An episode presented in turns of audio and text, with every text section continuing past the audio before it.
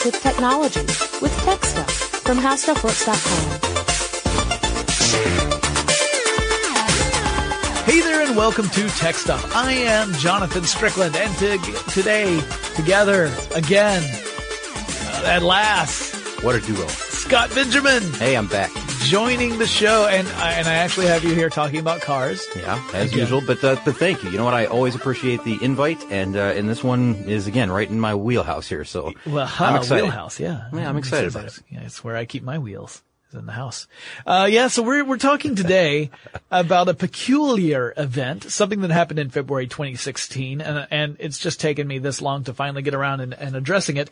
You might have heard in previous episodes of tech stuff about how I would champion the fact that Google, with their self-driving cars, had, had enormous success, flawless, you might argue, success, something like 1.45 million miles driven without a single accident caused by the autonomous system. That there had been about 14 or so accidents, but all of those were either uh, the fault of a person manually driving the car in manual mode or another driver colliding with the autonomous car, but never the fault of the autonomous car itself. It was a perfect system until February 2016. yeah, and that is the day of what what I'll call. And I I really don't mean to over dramatize this at all. So maybe I'm titling this episode. I think maybe Um, Sure. we should call this the Saint Valentine's Day Google self-driving car massacre. Oh, that is an excellent title. and I, that's, I'm all for it. Definitely not overly dramatic in any way. Well, I mean, it's it's also funny because we're recording this uh, the week after I've gotten back from South by Southwest, and this was a topic that was discussed heavily at South by Southwest because until this incident, it was a very easy sell to say autonomous cars are the way to go. And then this little accident happened and, and it, it wasn't terrible. We'll get into the details of the accident, but this little accident happened and suddenly it sounded like Google's autonomous car had caused an enormous pileup on the highway. Everyone was much more cautious. So you're maybe not buying my alternate title then? Is that what you're saying? What's your alternate title? Well, I mean that. The, no, the- no, the- that I'm totally for. Valentine's No, I think it is a massacre, but I think it's a massacre in the sense of the public perception of autonomous cars. I see. Okay, you're gonna See? you're gonna switch this on. Yeah, right, I'm so- thinking of it from a PR standpoint. Now I could I could take this opportunity to gloat and say, "Aha, they're not as infallible as you thought. They're uh, they're not perfect."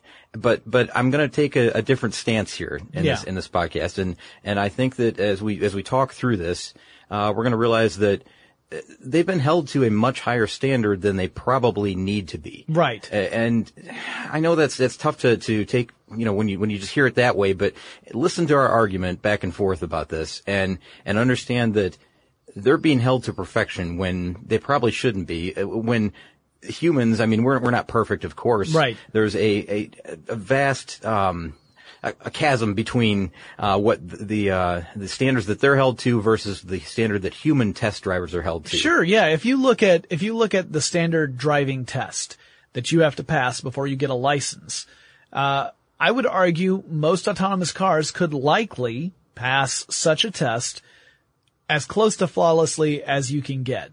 Uh, but you don't have to be flawless when you take a driver's test. There's room for you to not completely do something perfectly. Like if your parallel parking isn't exactly right, you're going to get points deducted from your total, but you may still be, you know, high enough, score high enough so that you can pass the full driver's test. Exactly. You knock over a cone, it's not really a big deal, but an autonomous car knocks over a cone, everybody points at it and says, "Oh, look at that thing! It's it's a pile of junk." Yeah, exactly. Uh, it- it's interesting that you point that out too, because that ties into a different discussion I saw at South by Southwest that wasn't specifically about autonomous cars. It was about robots. So this is a little bit of a tangent, but it, it goes to illustrate the point you just made. I love tangents. So this this uh, uh, panel about robots, there was a woman, uh, Leila Takayama, who used to work for Google X, but not in the autonomous car division. Uh, she talked about how she ran a a an experiment. She got a guy from Pixar to do a series of very simple animations to show people the interactions between a robot and a person, and then to judge which robot is considered uh, intelligent versus not intelligent. And the whole point of this was to show the differences between succeeding and failing, but giving no indication that the robot understands it succeeded or failed, or building in expressions for the robot to follow a success or failure uh, to indicate it quote unquote understands what happened. And it was fascinating because they showed a, a very simple uh, uh, experiment with a, a robot trying to open a door. And again, this is an animation. So there was uh, different scenarios. There's one where the robot opens the door and the door opens and then the robot just sits there and it's, it's done because it's done what it was supposed to do. There's one where the robot opens the door and then kind of perks up like, oh, I, I, I did what I wanted to do. There was one where the robot fails to open the door and then does nothing. Uh, and then there was one where the robot fails to open the door and then slumps down a little bit as if to say, Oh, I'm disappointed. I didn't succeed. They then asked people to judge which robots they thought were the most intelligent, and everyone said the robot that failed but showed disappointment was more intelligent than the robot that succeeded but didn't show any expression at all. No kidding. And when you think about that, again, it's holding robots to a standard that doesn't necessarily apply to them because of the human element, this human robot interaction. We're holding autonomous cars to a similar standard that perhaps is not fair. We're holding robots to a standard that's not fair, but that means that people who are designing autonomous cars and people who are designing robots have to take that into consideration because that's the way humans are. Well, this is interesting because you're you're mentioning specifically imitating human behavior. Yes. And this comes up in um, an article that I read in, uh, let's see, it was in The Verge. Yes. And yes. the Verge article, you might have read the same yes, thing. Yes, it's an excellent and, article. Yeah, it really is. And uh, a, a, person by the name of uh, Jennifer Haroon, mm-hmm. she's the head of business operations for Google's self-driving project. And by the way, let's come back to the details of the accident in just a moment. Sure. We'll, we'll describe what happened. Mm-hmm. But she says that, well, you know what? Maybe I need to back this up just a second here. How about this?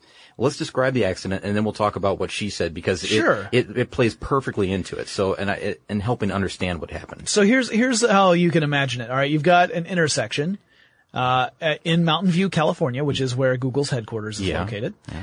And you've got the, uh, the Google self-driving car. Correct me if I get any of this wrong, Scott. I'm going from memory here. That's all right. I'm doing mostly the same. It, it, so the Google self-driving car is in the right lane and it wants, it's planning on making a right turn at this intersection. Yes. Now, at the corner of the intersection, there were some sandbags that were a partial obstruction of the lane that yeah, it was I think, in. I think they're bro- uh, blocking a, uh, a sewer entry, a grate maybe or something. Right. So the Google car detected that there was a, an obstruction. And so it had to plan an alternate way to make its right turn. It still wanted to follow the route that it had planned. So the, the change would have been for it to kind of edge into the next lane over, the next lane to the left before making a right turn. Behind the Google car, approaching at a blistering speed of 15 miles per hour, was a bus. And so the Google car recognized there was a bus coming. It was moving at a very slow speed at two miles per hour.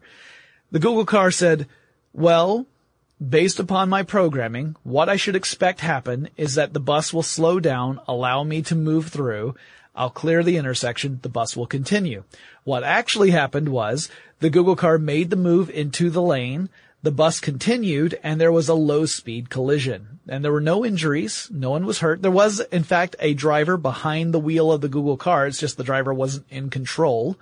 The autonomous system was in control. And some people might say, well, you know, the bus driver just didn't let the car in. But Google actually said, and this is important, Google came out and said, we accept responsibility for this. This is something that, uh, it's, it's valuable that this information has come to light because it means that we need to revisit this particular part of the autonomous car programming. Now, uh, I thought that was really interesting. First of all, I have never heard of a company accepting responsibility for something so fast in my life. well, it, they did and they didn't. I mean, there's a yeah. couple of versions of this. Now, Yeah. you got the details of the accident correct, although I did hear, and this, this is a bit confusing, I did hear that the lanes in this particular part of town are extremely wide. And so what happened was the car, uh, kind of edged itself over toward the curb. Uh, so it was, um, I guess uh, mimicking human behavior again, and I'll I'll get to that in just a minute. But um, you know, once once this accident happened, and they said, you know, we we do need to investigate this. They did that to the tune of about 3,500 new tests that they have uh, now implemented since this accident. That said, we're going to watch for this. You know, we need to uh, understand a little more deeply that uh, some of these larger vehicles may have a, a more difficult time stopping in traffic Mm. than a smaller vehicle will. And, and that's the reason why some of these bigger vehicles like to continue on their path and think, well, maybe someone behind me will let them in. Google did say we were relying on an element of human kindness. Um, to let us into that lane, and that's normally what happens. It really does. Usually, there's a back and forth, or you know, maybe there's always going to be that offhanded time where you know someone does cut through and, and Right. They're just like, they're like, no, I need to get through that intersection in this light cycle and no one is going to stop me. Yeah, I mean, I'm going to be 10 feet ahead of you when all this happens. And Right. that, that's where I, you know, that's, that's my goal. But, uh, um, usually what happens is it's an alternating pattern and they expected that to happen and it didn't happen in this case. And this is where it plays right into what, um, Jennifer had mentioned. Now, Jennifer Haroon, who is the head of business operations for Google's self-driving uh, project, explained at, uh, and I think she was at the South by Southwest conference as well. And she said that th- the uh, the Lexus, it's a Lexus vehicle, it was outfitted with this gear, said that it struck the bus in part because it was imitating human behavior, and that's I, I found that interesting that she she kind of is deferring the the uh, the, the fault here in this uh, to say. Well, we were just imitating what we see on the streets, and that's uh, that's kind of what happened. So well, it, it's a, we- it's a double deferral in a way, right? Because first they say we were counting on an element of human kindness, which is already kind of a deferral in itself, right? Sure, yeah. You're, you're essentially saying, well, we were, cons- we were thinking that the bus driver would be a decent human being and not a Lexus hating scumbag. That's, I'm paraphrasing what they said. Obviously, I'm taking a little liberty. And then in this one, you're saying, she's also saying, well, we designed the car to behave the way we see actual cars behaving on the road. So in, in both cases, you're almost, it's a little bit of backing away from taking full responsibility. Exactly. And this imitating human behavior that she's talking about was that they had recently taught the vehicles to hug the right hand side of that lane when they're making that right hand turn. And that that's when it encountered the, uh, the sandbags that were unexpected. And so this is what I find interesting is if it's a wide lane and she's saying that it was hugging the right hand side of that lane, trying to make the turn as most humans do if it was in the center of the lane, she's saying, if it had just behaved as they normally would do it, you know, that it would be in the exact dead center of that lane, the bus wouldn't have had the uh, the gap, I guess, and tried to tried to make it through that gap. So, So it would have just been behind the car. it never would have happened. So she's saying, Right. in, in effect, because we're trying to make it mimic human behavior and we were hugging that right side, that's why this accident happened. Maybe we shouldn't have done that. But then again, they come back and say that that's absolutely nece- necessary for them to mimic human behavior because if they don't, that causes trouble as well. There's Right. other issues that arise. Like if a if a vehicle, let's say that it's a, uh, a autonomous car heading toward an intersection, uh, the light goes from green to amber, and there's technically enough space for the car to brake safely and come to a complete stop as the light turns red. Knowing that most humans would just gun it, or at least just continue at the same speed to go through the intersection at, while it's still amber, you might want to think about that when you're designing your autonomous car so that you don't cause a pileup behind you. Like you don't, uh, if the person directly behind the autonomous car expects the car in front of them to continue through the intersection, you could potentially get rear-ended. Yeah, right. hap- happens a thousand times around. I mean, more than that, but it happens all over the world, really. Especially in Atlanta where the rule is if the light turns red, three cars get to go through. that is so true, isn't it? Yeah. And it seems like uh, on's one goes through, two more follow you yes. through. Yeah. It's crazy. Yeah. I've seen it happen in multiple places around the city. There's some neighborhoods where it's worse. Yeah. I'm not going to name any names, Buckhead, but I'm just saying. Yeah, never accelerate immediately on a green light anywhere in this area No. because uh, you can expect there's going to be that uh, that oddball car that comes through afterwards. Right, and there's going to be like a, a car that's been waiting to turn left the whole time, and they say, "I'm not waiting another light cycle. I'm just going now." Like even if they're behind the stop line. Mm-hmm. Yeah, I'm sure. I'm sure it happens everywhere, I'm but sure. it's uh, it's particularly bad in these congested areas. Yes. So, uh, uh, to your point, it is important to take those things into consideration when designing the autonomous car. You don't want an autonomous car to drive like an inconsiderate jerk of a driver, but at the same time, you can't have it be so clinically precise that it is standing out from all the other drivers. The only way that works is if you get to a point where you're at a saturation point with autonomous cars on the road, where then you can affect the behavior on a mass scale across a fleet of cars and not have that issue of human drivers having awful interactions with uh, robotic drivers. Exactly. Here's here's the way they state it. These uh, Mm-hmm. these spokesmen state it.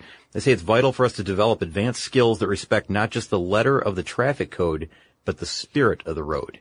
I think that's, a good, that's a good way to put it. The Yeah. spirit of the road. I understand that. I completely get that when I read it. Yeah. Is that yeah? There's little rules here and there that we bend. But everybody bends them, and you, you expect you you understand how other drivers are going to behave in the same situation, and you expect that to happen Right. and you behave in that way, and it all works. But when something comes in, a spoiler comes in, um, and it follows exactly to the letter of the log the way it's supposed to happen, that person may be the uh, you know the standout. Right. Another great example of that in Atlanta would be uh, we have a couple different highways that run through the city, and one that runs around the city, 285. And 285 is often thought of as the type of highway that if you get on it, you have to speed. You cannot go the speed limit on 285. It's just too dangerous because everyone else is going above the speed limit. Massive truck traffic. Yeah, and yeah, and there are enormous, enormous semis uh, rushing down there, and you don't want to get, you don't want to be poking along when they come up behind you. So again, an autonomous car would need to have that information and take that into account, unless you got to a point where you had so many autonomous vehicles on the road that it was no longer a, a, a concern. Yeah, and this is where we, we discussed this yesterday because we were talking off air about this just a little bit to, Yeah. to prep for today. And uh, the idea would be that it's kind of like schooling almost, like fish schooling, um, Mm-hmm. Yeah. in that uh, the cars know where the other one is at all times and they Mm-hmm. can communicate between them. The problem is when you throw in the human driver element into that mix, Right. Or uh, you know, if, if if you have just one autonomous car among all humans, that's the other problem. Yeah. That's the other issue. Yeah. And right now, that's the battle that they're fighting. Right, right. So once we get to a point where there's that, that tipping point, uh, one way or the other, then, uh, things will be very different, but uh, there's going to be some growing pains. And this also leads into something that I talked about, uh, earlier in 2016. Um, when I went to CES, Toyota had their big, uh, AI discussion. You know, they, they're investing, uh, millions of dollars in AI research for autonomous cars and beyond. And one of the things they talked about was how autonomous cars in general are really, really good at handling all the mundane stuff that you would typically encounter on a normal day driving from point A to point B. What they are not good at is dealing with stuff that's outside of that norm. And the sandbags that we talked about earlier would be a great example of that. It's some form of obstruction that's partially uh, blocking off part of the road, and that ends up uh, causing a a different scenario. And sometimes the car behaves in a way that works out for everybody. In this case, it didn't.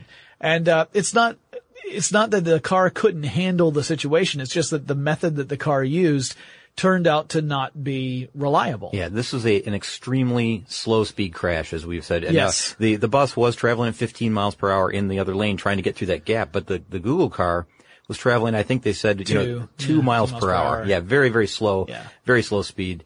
So uh, the thing is, like with the with the um, the, the compensation for this, you know, the Mm-hmm. the 3,500 tests that they're now going to run, additional tests uh, to determine or to to find a way around that situation. He said it's never going to happen again. I, we're we're going to do everything we can, but to to think about it that way, to say 3,500 tests that are going to allow this vehicle to to think about that exact situation and never let it happen again, where it, where it just kind of noses out into uh, into a, a lane that appears open. Yeah. Uh, that's remarkable. I mean, it, it just lets you know that uh, there there are tens of thousands of of um, uh, programs or or, or um, thoughts. I don't know how to say it. Uh, Right. That are they're going through this thing at all times. You know. Um, All these saying- calculations. yeah, yeah. calculations and parameters, and, and just uh, you know, if this then that, you know, those Right. scenarios are being run all the time. It's just incredible. It's mind-boggling. It really is. And and I was looking into. You said one one point four five million miles have been driven. Uh, flawlessly, really. Right. I mean, they hadn't had any problems, uh, you know, at, at fault, I guess. Right. The autonomous vehicle.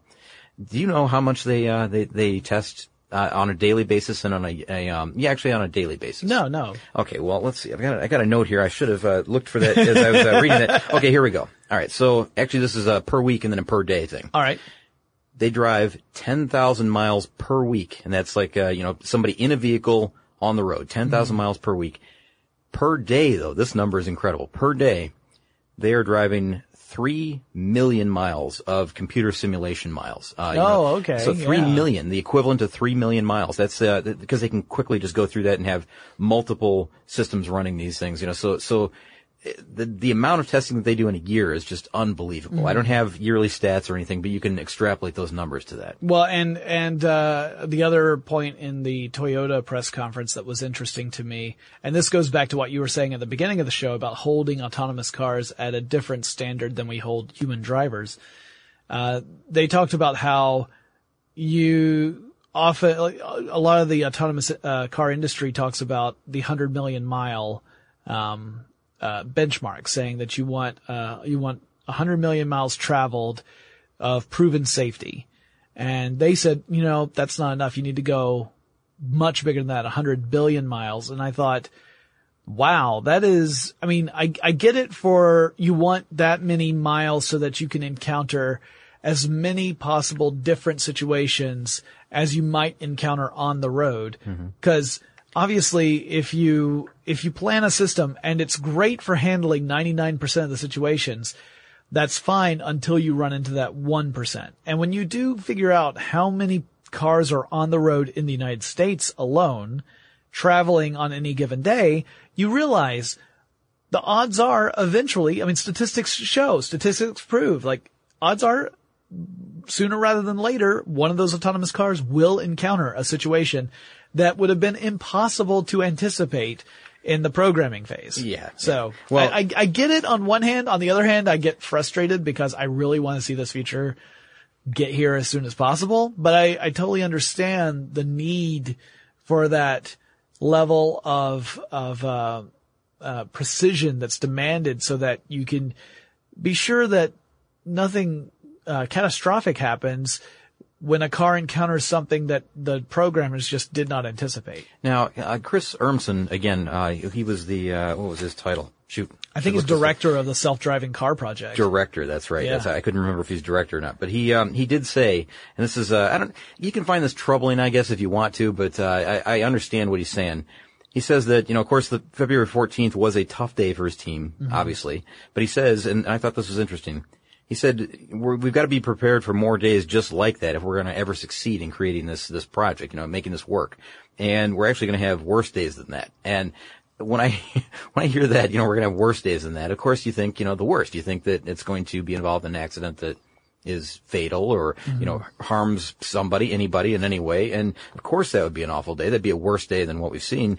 But you kind of have to expect something like that is going to happen if you're traveling if you're traveling 300 billion miles like you said or you know whatever the the enormous number of miles on the road that they want to travel is um, i would guess that you know when you're talking about three or 300 million or billion or whatever it was those might be con- uh, computer simulated miles because you know the three Sure. million three million a day is a, is an enormous number and that adds up quickly but you know 10,000 miles per week of actual you know Physical on the road yeah. testing that's that's pretty impressive still but how long would that take to get up to uh, you know Yeah. three 300 million and you know I think somebody who laid it out pretty clearly here is the US Transportation Secretary his name is Anthony Foxx Mm-hmm. and you know he's the one who said uh, where I initially read I guess don't don't compare these to perfection you can't Right. do that and one of the quotes here in an article that I read uh, from the BBC says uh, that he says it's not a, a surprise that at some point there'd be a crash when they've got this brand new technology on the road. But what I what I would challenge anyone to do is to look at the number of crashes that occurred on the same day that were the result of human behavior,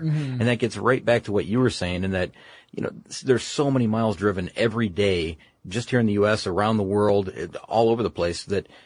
You just you know that bad stuff is happening all Yeah. the time, every minute, literally. All right, but uh, this is a great opportunity for me to transition from the the Google story, which is you know it's again it has huge implications for the autonomous car industry, uh, even though it was in in the grand scheme of things a minor accident.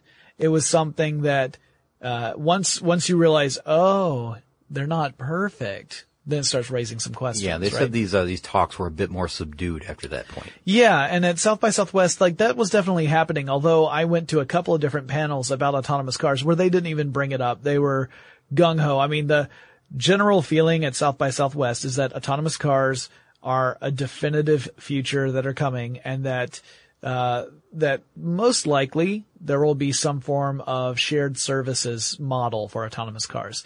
I think most people uh, agreed that personal ownership uh, is going to slowly phase out, largely because younger generations don't necessarily see the necessity of owning a car. And there were some interesting statistics too. Uh, I saw a panel. It's called Robot Cars and Sharing, Road Rage or Smooth Sailing. Interesting. Uh, this was, this had three panelists on it, a moderator and two panelists. Uh, one was, uh, the, the moderator was Frederick Soo of a company called Nauto. Nauto creates, uh, an app and a camera setup where you can essentially upgrade your car into a smart car. Not an autonomous car, but a smart car where it's able to use, uh, information from the camera and, uh, run it through some algorithms that are on the back end of the data system that then transmits to your app to let you know things like how well, a, how good of a driver is the driver, that kind of stuff. So it's also used for like fleet management. Uh, uh, you can use it to figure out if the driver you've just hired to be one of your your employees, if that was a good choice or not, or maybe you need to rethink that, that kind of stuff. Based on driving behavior. Yeah. Oh, and, cool. uh, and it, it, it pulls information from a lot of different sources, but the camera is the primary one. Uh, he was the moderator, and then you had Shad Laws from Renault, uh, and who was funny because he talked about Renault is a brand that is famous around the world, but not here in the U.S. But you might know our partner, Nissan. And then, uh, Yeah, we knew Renault back in what the mid '80s, I think. yeah. That was about it. Yeah. And then there was uh, Mark Platshon from BMW, who was actually a substitute. Originally, it was supposed to be Marianne Wu of GE Ventures. But uh, we'll have a little bit more to say about BMW in just a minute because I can't wait to tell Scott about this. So one, one, some, let me throw you some, some statistics at you or some of the facts at you. Sure. That Soo brought up. So one of the things he, he said was that the typical American car spends 96% of its life parked. 96%. Of its life parked. That's an enormous uh, chunk of time. Yeah, so only 4% of your typical American car, knowing that there are cases outside on either end, uh, 4% of it is actually used driving around. Wow. So with that, when you, when you hit someone with that, assuming that that is in fact correct, I don't know where his source was for 96%, but assuming that is in fact correct, you can start to see an argument for a fleet of autonomous vehicles that can drive around on demand and pick someone up and drop them off because that means you could free up the space that would be taken by a parked car and use it for something else. Because, I mean, a lot of our spaces, uh, are reserved for parking. In fact, there are regulations for office buildings about how much square footage you have to set aside for parking in certain cities. It depends on the city, but, uh, imagine that you have a world where people are relying on autonomous cars to pick them up and drop them off. You don't need that space for parking anymore. You can actually dedicate that to something else and make bukus of money. I sure. think is the way they put it. But anyway, Plant a tree. plant a tree. You could also do that. I mean, come on, you tree hugger. Um, no, I, I also think that would be awesome. So one of the things that I thought was shocking, it, it, it, I think the effect on me was not what the speaker was planning. Uh, Shad Laws of Renault was talking about the, uh, the safety factor of autonomous cars. And his argument was that, um, uh, safety, the autonomous cars, first of all, we can't determine that they're more safe than human driven cars yet because we don't have enough information. We don't have enough autonomous cars on the road. We haven't had enough scenarios to really tell. But then he also said safety is really not as big a deal as you might think because the safety benchmark is to try and have fewer than one fatality per 100 million kilometers driven. Now, in the United States, it is 1.08 fatalities for 100 million miles, but a mile is longer than a kilometer, right? One mile is 1.6 kilometers. So it's still below that one fatality per 100 million kilometers. And then he said for most countries, that's the case. There are a few that are above it, but not many. So is this an unrealistic standard to be uh, to be held to? Well, I think, I think what he was trying to say is that human drivers are pretty safe already. And therefore, you can't sell autonomous cars on the promise of safety because we're so safe already. I would counter that argument by saying more than 30,000 people died last year as a result of car accidents. That's 30,000 fewer people around today because of a car accident and more, something around the order of 90% of car accidents are at the fault of the human, of a human driver, at least one human driver. Mm-hmm. And so my counter to that argument is that it may be statistically speaking a safe thing, but when you get down to actual numbers with real human being lives attached to it, uh, I would argue that the autonomous vehicles so far have proven to be a really good move in the right direction to reduce that number dramatically. This is dangerous territory you're wading into here because uh, on our show on car stuff we Yeah. sometimes talk about um, you know the the, uh, the incredible rise in uh, in fatalities on Georgia highways uh, last year because Mm-hmm. there was a huge increase like 25% increase or something you know year over year Wow. and it was really big and it was the first time in a long, long time, a long stretch of time where, um, you know, it had, it had actually been on the rise. It would, it was going down up until that point, and then suddenly this big spike, and trying to figure out why. And we're talking about distraction and all that stuff, you know, smartphones and things behind the wheel, and trying to just, you know, guess why it's happening that way. And uh, of course, somebody writes in and says, "Well, thirty-eight thousand people is not that many people." And you say, "Well, that, that's a lot of people that, That die on, people. on U.S. highways."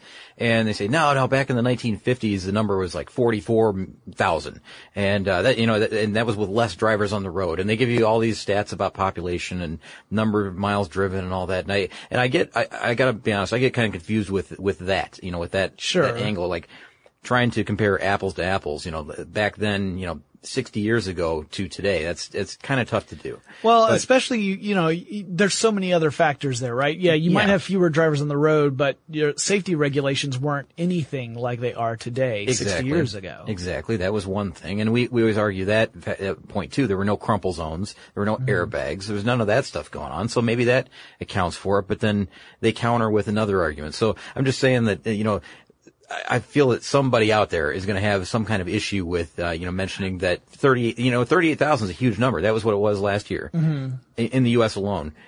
That's a huge number no matter how you look at it. Yeah. I, I mean, even if I- yeah. even if there are more people driving. I think my response to anyone who would argue like uh, that that this is less than in the past, I would say that's good, but it could be lower and lower number of people who die as a result of car accidents. I think it's hard to argue that that's a bad thing. No, Like, you certainly want that number to be as low as close to zero as you could possibly make it. Of course, automakers strive for that. They're trying, they're, they're trying everything they can to make a, essentially a death-proof car. I mean, you can't, you know, you can't account for every situation. Right. Every single situation, but they're doing their best to make what is essentially a death-proof car. And, and there's several that, you know, several marques that, uh, they've got, they've gone years without a fatality. I mean, Yeah. I've got, uh, you know, the, the stats somewhere back on my desk, but there, there's a few that have gone, I'm going to guess here just based off my memory. It was like five or six years without a fatality. Right. Uh, caused by a fault in a system in their vehicle. Right.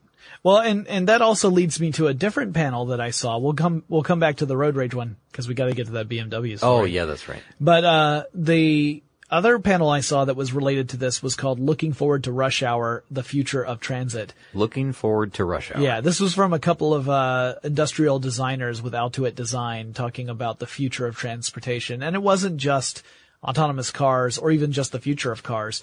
Uh, that was one half of the panel, and that was uh, done by a guy. Uh, he, the guy who who led that part was uh, Dan Dorley. But there was also uh, Chip Walters who did the other half, which was more about the Hyperloop. Also fascinating, but that we're not talking about the Hyperloop today. So s- switching back over to Dorley, one of the things Dorley said that I thought was really interesting was that once you get to a level where you have a lot of autonomous cars on the road, like let's say the majority of cars on the road are autonomous, and you have proof. I mean, obviously this only works if everything's working properly, but you have proof that because of the number of autonomous vehicles on the road, the number of crashes decreases dramatically, uh, the number of deaths decrease dramatically. Then you can start to play around with other stuff because if the autonomous cars are a proven technology that's safe, you can let up on some of the major uh, safety considerations you've had to put into place over the last few years in order to minimize that number that we talked about, that 30,000 or higher number.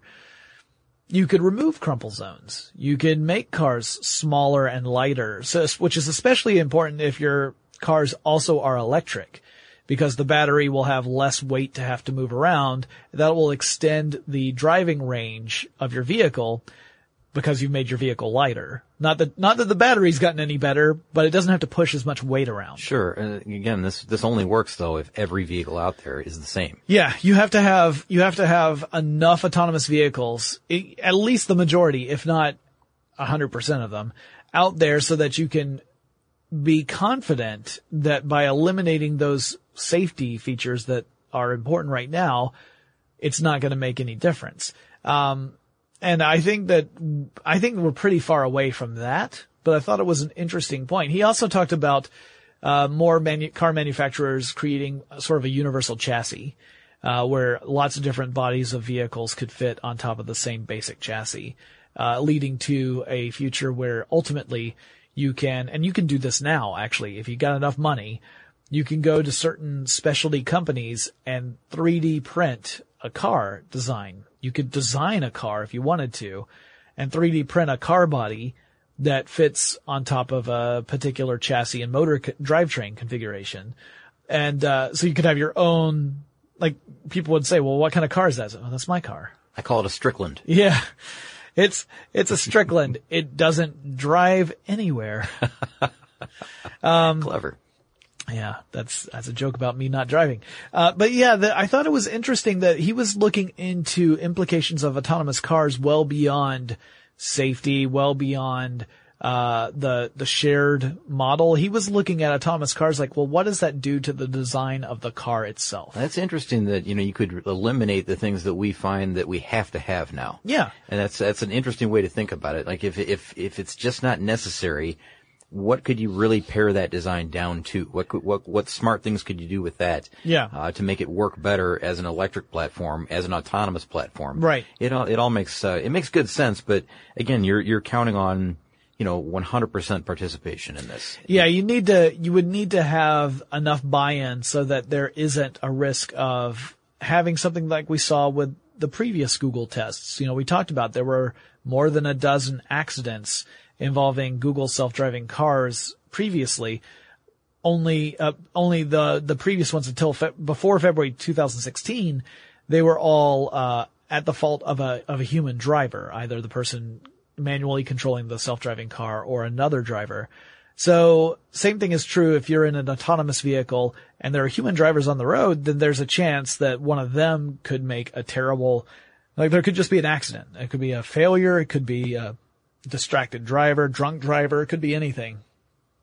And until you eliminate those possibilities, it is pretty dangerous to just say, let's eliminate crumple zones. No, very dangerous. But you could do other stuff. Like imagine, you know, you have no need for controls, so you free up all that space in the front that would be normally be dedicated to uh, steering wheel and pedals and that kind of stuff. You could have a workstation or an entertainment station because you're not driving. you don't even just- necessarily have to face forward. yeah, you could face backward. I had a discussion about this on forward thinking and Lauren immediately said, yeah, could never do that. I'd be yakking all over the inside of that car. Yeah, I think, I think a lot of people have that trouble on a train already. Yeah. Or a bus, you know, in cer- certain situations. Right. But uh, imagine if you could sit sideways. Yeah. Uh, the, the design of the vehicle could just be so radically different that uh, it, none of that really matter. You could you could probably design you know those honeycomb systems where you could sleep in the car if you wanted to. Yeah, to. it's kind of funny because it actually up, opens up an enormous opportunity for designers. Yeah. Right? Unprecedented opportunity because you'd be completely transforming the interior of a car. All the things we associate as being, well, not all, but a lot of the things we associate as being uh, the definition of what an inside of a car would look like go out the window. I mean, figuratively speaking. And so you could then have all kind of different configurations and designs. almost like uh, almost more like home design really or Yeah. roo- room design. Yeah, Uh, some sort of interior design for vehicles. Yeah, yeah, it's strange, strange thought, huh? Hey, by the way, I want to clarify one thing real quick. Sure. Just something that's been bugging me for the last ten minutes. All right.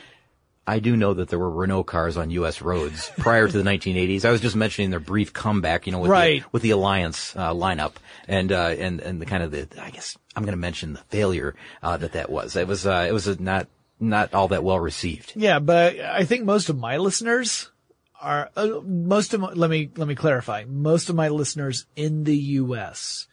are probably unfamiliar with the brand Renault Yeah, probably because I mean, I am I'm guessing many of them were born in the 80s. yeah, it's a it is a um, seldom seen vehicle on the roads here in the United States. But in other parts of the world, it is a very popular brand. Yeah, I mean a lot like uh, Peugeot or something like Sure. that. You know, and there's there's reasons, but uh, not the right show. It's so funny when you start throwing around uh, uh, car manufacturer names and car brand names, and then you come to that weird realization that in other parts of the world there are totally different ones. That and some some of which that are prevalent in the United States are largely unknown in certain parts of the world, and it just ca- reminds you like, oh yeah, that's right, the whole world isn't the U.S. Yeah, well, it's, it's it is strange. I mean, once you travel outside and you see that you know you see the same vehicle, but it's named something different or something like that. It's just Right. unusual. It's just a it's it is eye opening, really. Now, I've been teasing this for the whole episode, but let's get back to uh, BMW and Mark Platshon. Is this intended to hurt me? No, it's not way? intended to hurt you. I just want to see what your reaction is, Scott.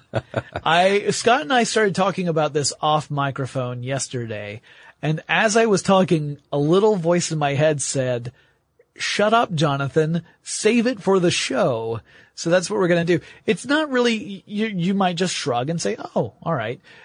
But in order to set this up, first, what is BMW's slogan? Yeah, they're known as it's it's a driver's car, right? Yeah. It's a, it's um the ultimate driving machine. Yes, really. the ultimate driving yeah, machine. The ultimate driving machine. So you would think that you know, of course, they're going to dabble in autonomous systems like you know maybe adaptive cruise control, something like Yeah. that. But I I just I, I've had a hard time all along seeing BMW going fully autonomous because of the way they market their company right now. It's it is the ultimate driving machine. It's a driver's vehicle. If you want something that's fun to drive, that's uh, an experience, you get a BMW. You get you know something that's uh, it's it's top of the line. It's expensive. It's plush. It's uh, it's it's a well handling car. It's powerful. It's it's everything that you want. And, it, and again, ultimate driving machine. So so why are they messing around with autonomous vehicles? That's that's my thought. That's, So- that's my concern. Platshon works specifically with the autonomous vehicle section in BMW, and his response to the first part would be, I imagine, I'm putting some words into his mouth, so take this with a grain of salt, but I imagine he would say, it's where the future of vehicles definitely happens to be. Completely understand that. And you cannot ignore it. If you do, you'll be left behind yes. he said that the company was uh, at a real, um, they were in a quandary. He actually said that, uh, I think it was last year, he was brought in to talk, or maybe it was a few years ago, he was taught, brought in to talk about, uh, the concepts they needed to talk about uh, uh, in an upcoming conversation. They were going to hit like some corporate milestone.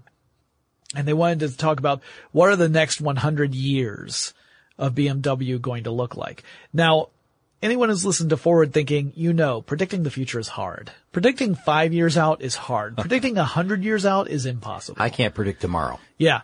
Uh, only thing I can predict tomorrow is that if I don't wear sunblock, I will be sunburned.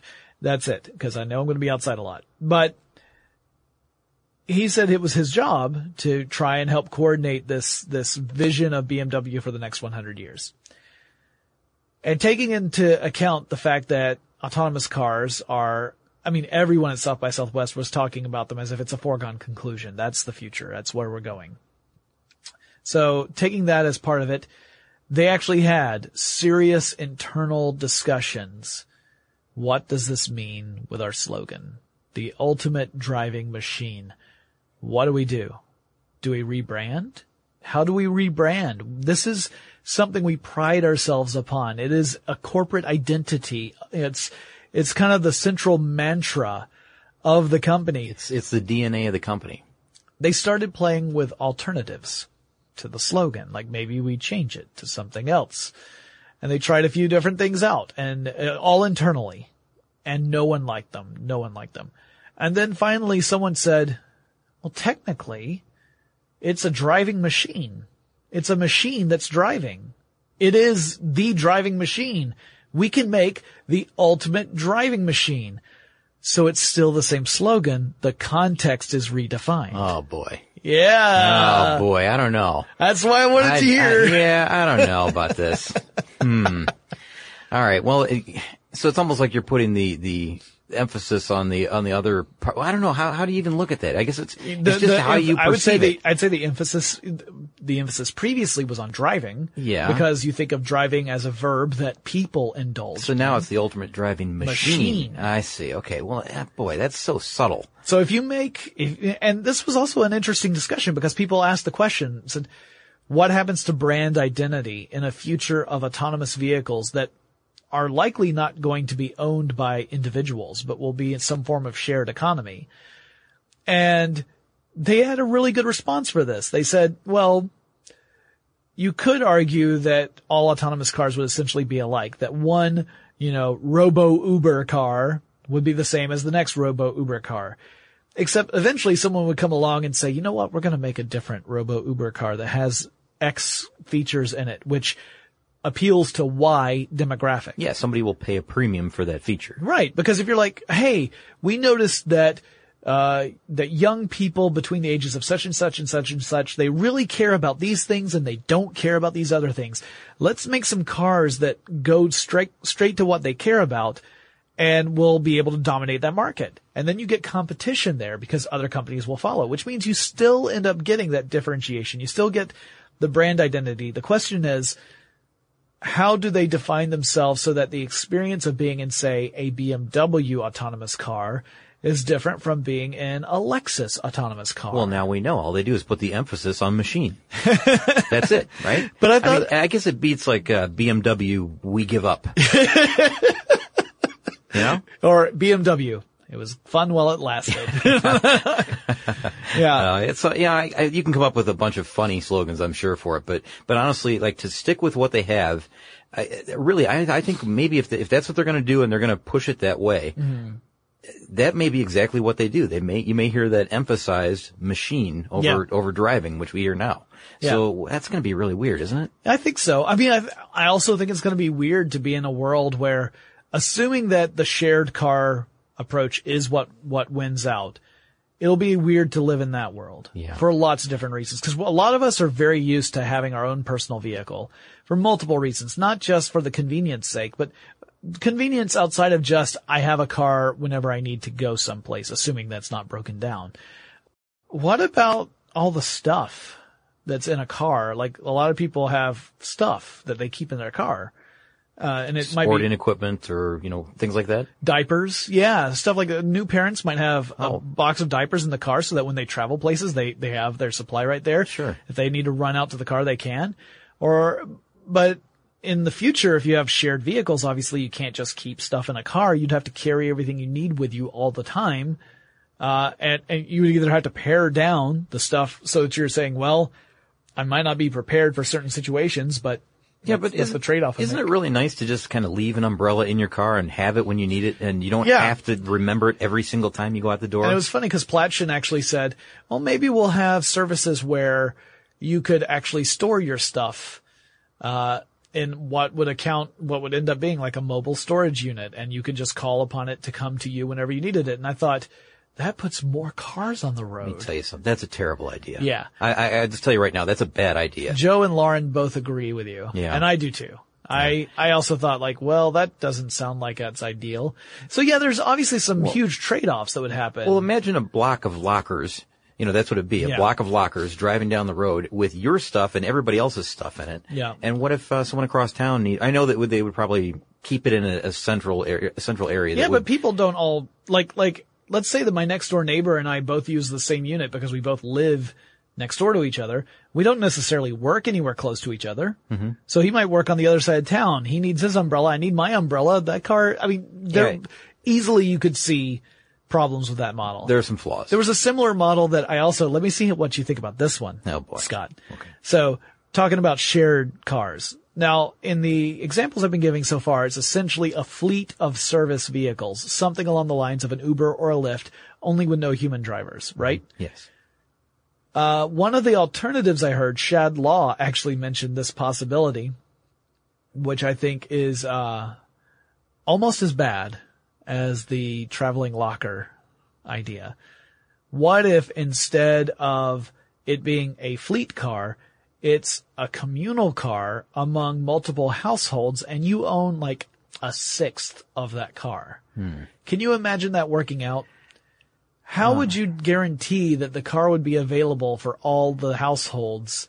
Well, I on guess demand. Okay, this isn't as bad an idea as I mean. I understand that it's it's not great. Yeah. and there's a lot of flaws to this one as well. But um, isn't this kind of the idea behind you know the the companies that allow you to have kind of a, a lease on three different types of vehicles at one time, Mm. and you can use the one that you need when you need it. So you lease, um, you know, a, a sedan, you lease a compact car that's very good, you know, with mileage, Mm-hmm. and you lease, uh, you know, a, a pickup truck. And when you need, need the pickup truck on the weekend, you can rent that, you can, you can have that brought to you or you can go get it, um, use it for that amount of time. But what if somebody else is using that, uh, that, that sedan when you need it? Right. You know, they need it for the week and you also need it for the week. I mean, Yeah. how does that all work? I don't, again, same set of problems, I think. Yeah, Um, I maybe I- a smaller scale than the one that I'm talking about. I mean, maybe if there's, maybe if, the only way I can see it working is that you again go back to the fleet of cars. So you've got a fleet of autonomous cars. You've got a group of people who have essentially collectively invested so that they own, they quote unquote own one of those cars. They don't actually own a car. They just own a share. It's timeshare. Yeah, it's like a timeshare for those vehicles that are on demand. So if I call for a car and my neighbor calls for a car and they're both, and we're both on this, this, uh, plan, two different cars come because of the way we've agreed with this fleet. And it's the purchase price of the vehicle that ends up covering the cost of the individual trip as opposed to doing a trip, uh, you know, a, a fee per trip. Like you, like a typical rental car now. Yeah. So essentially it would be like, all right, well, uh, collectively we all got together and we put in $35,000 to quote unquote buy a car. What that really does is give us unlimited travel using this service within its range of service. You know, assuming that it isn't, you know, state uh, or countrywide or whatever. Yeah. And I could see it working that way, maybe, but I can't see it working in such a way where you actually physically have one car to share between the multiple households. No, that would never work. yeah. Just wouldn't work out. I, there's got to be a way around it, like you said. It's got to be. There's got to be a, a pool of vehicles to draw from. Yeah. It just wouldn't work. Yeah. But this was the, I wish you could have gone because I wish you could have seen, uh, panels like these and some of the other ones too. Like I was only able to go to, to three panels total, but there were so many There were all about autonomous vehicles. It sounds fascinating. I, I really didn't know until some of the uh, you know the reports that I've been reading Mm-hmm. just for this podcast uh, that that this show is so focused on that type of technology. I, I, Yeah. I tend to think of more of CES to be like that, Yeah, uh, it- rather than this uh, South by Southwest. Yeah, it's it's it's interesting because South by Southwest Interactive for many years was focused on mobile apps. Like that was the big thing. Mobile apps and some gaming. But it, usually you're talking about the next Twitter. You know, uh, Meerkat and Periscope both came out in 2015. Meerkat went under in 2016. Periscope is still around because it's owned by Twitter. Uh, uh, anyway, that's the kind of stuff you would expect, but they had different tracks of programming under interactive. And one of the tracks was titled Intelligent Future. And that's where all the robotics and autonomous vehicles and AI, all those discussions fell under that. And, uh, so a lot of it had to do with the future of cars. And again, not just autonomous cars, but the idea of, uh, what, what is it going to look like from multiple standpoints? I think autonomous played a huge role because everyone just assumes that's going to be part of the future, no matter how it turns out. Yeah, you know, uh, one thing we should probably point out here is that we, we always talk about how it's happening. It's it's incrementally happening. Yeah. what's going on, and we're we're getting little bits and pieces of it now, and we see it, you know, in our everyday cars, but not the whole package yet. And Mm-hmm. the whole package, they always it seems like it's always ten years out, is what they say. But Yeah. I'm seeing estimates now that range anywhere from three years to thirty years. Yes. and and those are all, to be honest, those are all realistic. Yeah. I mean, it could take 30 years. It could be faster than that. It could be, it, we could uh, have this by, uh, 2020. You never know. Yeah, I think I think three years is probably what we would we would start to see actual vehicles make their way onto the roads.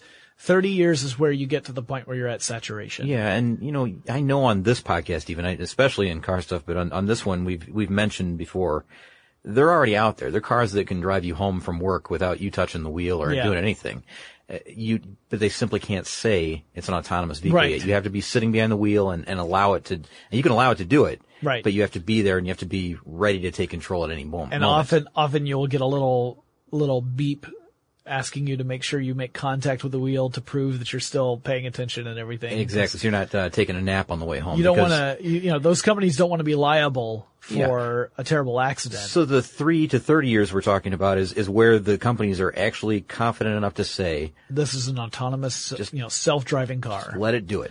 Yeah, uh, and and uh, I'm so glad you were able to join me on this this episode and talk about this kind of stuff. I I, I know that I come across as I love to needle you with these because you're the car guy, and That's fun. It's all in good fun. I should also mention that uh, pretty much everyone's agreed that personal car ownership is not ever going to go away entirely in the United States. That no one seemed to believe that that was the case. Uh, people said that it may be that fewer people own their own vehicles, but you'll you'll still be allowed to own and operate your own vehicle Yeah, I could see that happening. especially for things like rural areas, it doesn't make sense to have an autonomous car service out serving way out of the way rural areas. Like, you know, cattle ranchers aren't going to have any need for that. No, this is a, uh, a congested city situation. Yes, this is for urban, dense urban environments and not, it's not ideal for other situations. So, uh, but one guy did say that he could envision a future in which car ownership of, the, uh, like an actual car owner will be about as uh, rare as horse owners are today. Really? Yeah.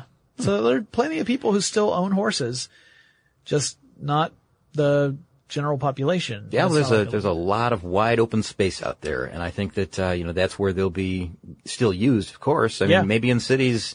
I, you know, I hate to say it, but there may be a point where you know you can't drive into the city in your own personal vehicle. Yeah, you maybe have a giant parking lot in the outskirts of the city, and you get out from there, and then you take your city uh, city approved transportation once you're inside. Yeah, now wouldn't that be something? I mean, that'd be a, a, a dramatic change in the way that we do things now. I mean, it, it would significantly change the, uh, the, well, the entire cityscape, really. Yeah. Everything would be different. So, um, it's a fascinating topic. And, and again, thanks for inviting me in today to do this. I, I always have fun talking with you. And I know you like to rib me a little bit about, uh, car ownership and, uh, you know, the way it's going.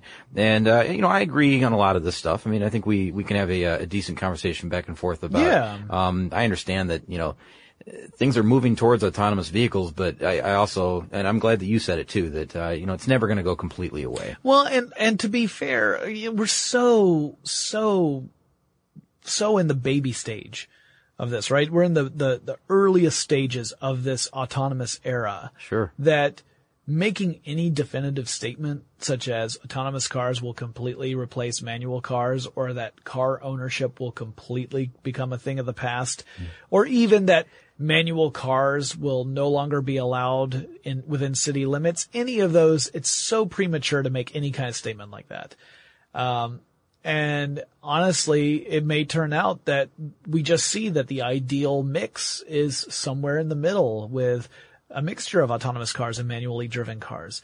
We don't know. You know, the, the, the mathematical models suggest that if you went all autonomous, you avoid a lot of problems, but that's not necessarily the way it'll actually shake out in real life. Well, I'm with you. I try to avoid the predictions because it just ends up making you look like a fool later, right? When, when it, when it happens eventually. I, but, I- um, that's pretty much status quo for me, Scott. so. well, you kind of have to though. Yeah, you know, anyways, I, I, I really, I don't like to do that, but, uh, but I like to just kind of sit back and, and, and kind of just take it all in because there's so many changes happening right now. It's, it's actually pretty exciting. to see Yeah. it going. Yeah. I mean, eh, and you know, you, you got to remember that autonomous cars, if they become a thing, like a real serious thing, like most people believe, there are implications well beyond the auto industry that things that could really be effective, like, like airline industry.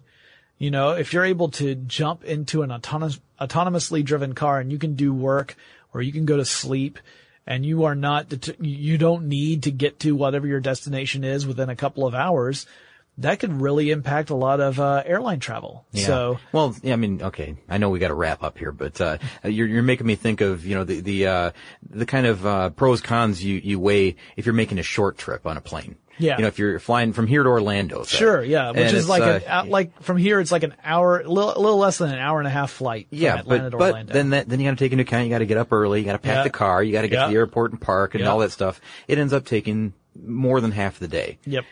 But you could just drive there too, and if you can do that in a, in a way that doesn't, it's not taxing on you. Right. It's uh, it's it's actually comfortable, and you're in your own envi- your own car. Uh, it's a lot more comfortable than being crammed into an airplane. seat. Mm-hmm. Sure.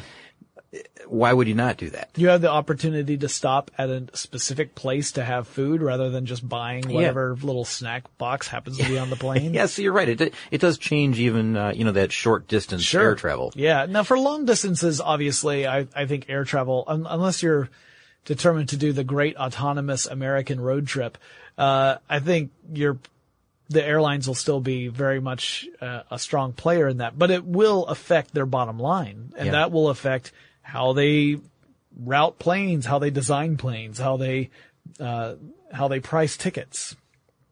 So there's some big, potentially disruptive things that could happen, ripple out from the automotive industry out into many other ones. So it's pretty interesting stuff. Yep. So, And- Scott, it's been fantastic. Thank you so much for joining me. Well, thank you for having me again. I appreciate it. And I'm, uh, I- I'm, be, I'd be happy to come back and talk about stuff like this anytime you want. Well, I'll definitely be having you back on here before too long, I'm sure. And of course, people can listen to your show, Car Stuff. Uh, you and Ben Bowlin tackle all things vehicular.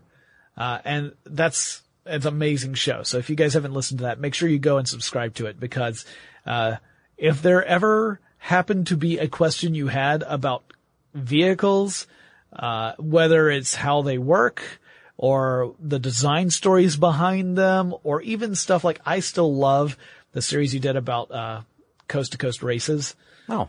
I loved it. Oh, very good. Well, great. thank you. I didn't know you were a listener. Oh, that's, yeah, uh, I'm a great. listener. I- Oh, I listen to this. Well, I appreciate the, uh, you know, the, the plug for our show there. That's, uh, it's very nice of you. and, and we have something like 750 episodes. So if you go to our, you know, our, our website, which is carstuffshow, um, dot com, and you can find every one of the podcasts we've ever done there. Yeah. I think iTunes limits it to what, like two or three hundred? 200, 200, yeah. yes, the, the latest 200. So if you go to uh, carstuffshow.com, then you can check out all of them. And yeah, you know, take a look, find some that immediately tickle your fancy, listen to them. And then I guarantee you, you're going to get hooked and then you're just going to go on a binge. Oh, shucks. I appreciate it. Thank yeah. you. So, uh, guys, if you have any questions for me, any suggestions for future episodes or guests I should have on the show, anything like that, send me a message. The email address is techstuff at howstuffworks.com or drop me a line on Facebook or Twitter at both of those. The handle is techstuffhsw and I will talk to you again really soon. For more on this and thousands of other topics, visit howstuffworks.com.